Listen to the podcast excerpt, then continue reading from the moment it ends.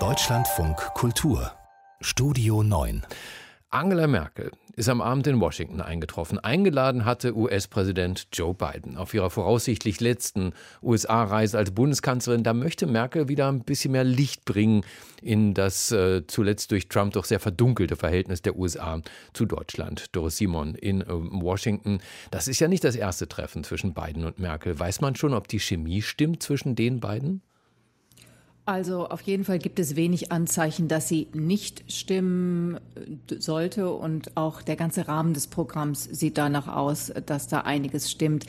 Im Prinzip kann man ja sagen, nach vier, nach vier Jahren Trump ist Merkel ja mehr oder weniger bei Freunden. Freunden äh, mit Interessensunterschieden, aber Freunden. Was ist das denn für ein weißes Haus, auf das sie da trifft? Was hat sich da verändert?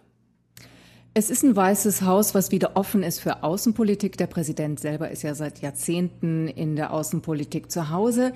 Aber es ist eben auch ein weißes Haus unter Druck. Die Mehrheit ist sehr knapp der Demokraten. Innenpolitisch ist unheimlich viel Druck im Kessel. Biden will großes Infrastrukturprogramm durchsetzen. Das ist jetzt gerade in der Mache. Die nächsten Wahlen sind schon im Herbst nächsten Jahres. Und außenpolitisch, da bestimmt der Aufstieg Chinas zur Supermacht die US-Politik beinahe allumfassend. Das war nicht nur bei Donald Trump so, das ist auch bei Joe Biden so, anders, aber immer noch. Und mit der Sichtweise, dass China ein repressives System ist, die USA dagegen die westliche Führungshintermacht, hinter der sich, ich sage das mal so, möglichst alle anderen Demokratien scharen sollten.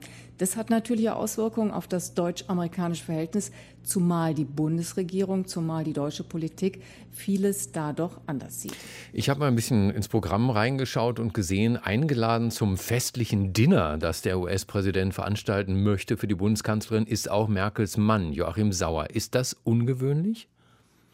Naja, Merkel ist überhaupt die erste europäische Regierungschefin, die jetzt hier nach fast anderthalb Jahren nicht besuchen in Washington wieder empfangen wird und eben mit einem festlichen Abendessen, wo eben nicht nur Herr Sauer dabei ist, sondern auch Vizepräsidentin Kamala Harris und ihr Mann und wahrscheinlich noch, wahrscheinlich noch einige mehr, die ähm, enge Verbindungen zu Deutschland haben. Das ist schon ein Zeichen, wie sehr man die Kanzlerin hier schätzt und dass man es auch schätzt, hier ihren letzten Besuch in den USA. Was steht denn alles auf dem Programm von Angela Merkel? Hat sie da nur Stress oder kann sie sich auch mal entspannen? Nein, das ist ein ganz kurzer Besuch. Sie ist erst heute Abend Ortszeit angekommen. Sie wird morgen früh Kamala Harris, die Vizepräsidentin, treffen. Dann wird sie Vertreter von US-Unternehmen sprechen, dann sofort anschließend weiter zur John Hopkins Universität. Da bekommt sie eine Ehrendoktorwürde verliehen und wird sprechen.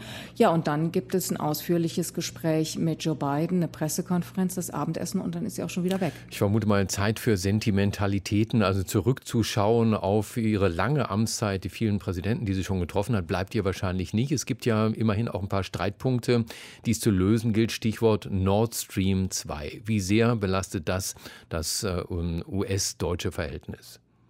Sehr. Schon sehr. Das wird hier in den USA sehr breit, nicht nur von den Republikanern, als ein ganz großes Problem gesehen.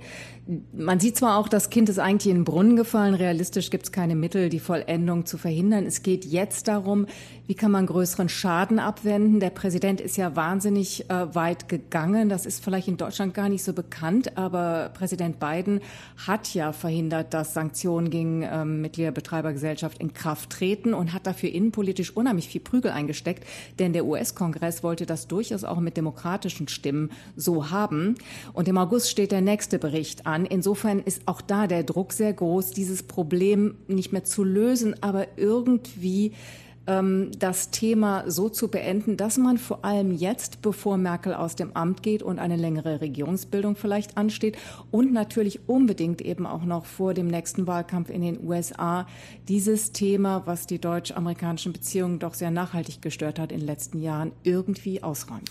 Merkel will natürlich Erfolge mit nach Hause bringen. Wie wäre das zum Beispiel äh, beim Thema deutsche Unternehmen, die unter dem Einreisestopp leiden? Seit über einem Jahr sind Geschäftsreisen unmöglich. Es gibt kaum neue Visa könnte es da Bewegung geben? Es sieht nicht so aus. Und dafür gibt es eigentlich keine ähm, direkt nachvollziehbaren Begründungen, auch wenn die USA immer argumentieren äh, mit wissenschaftlichen Erkenntnissen und den Infektionsraten. Das macht aber keinen Sinn, weil hier zum Beispiel aus praktisch allen lateinamerikanischen Ländern eingereist werden kann, viel höhere Infektionsraten als in Deutschland.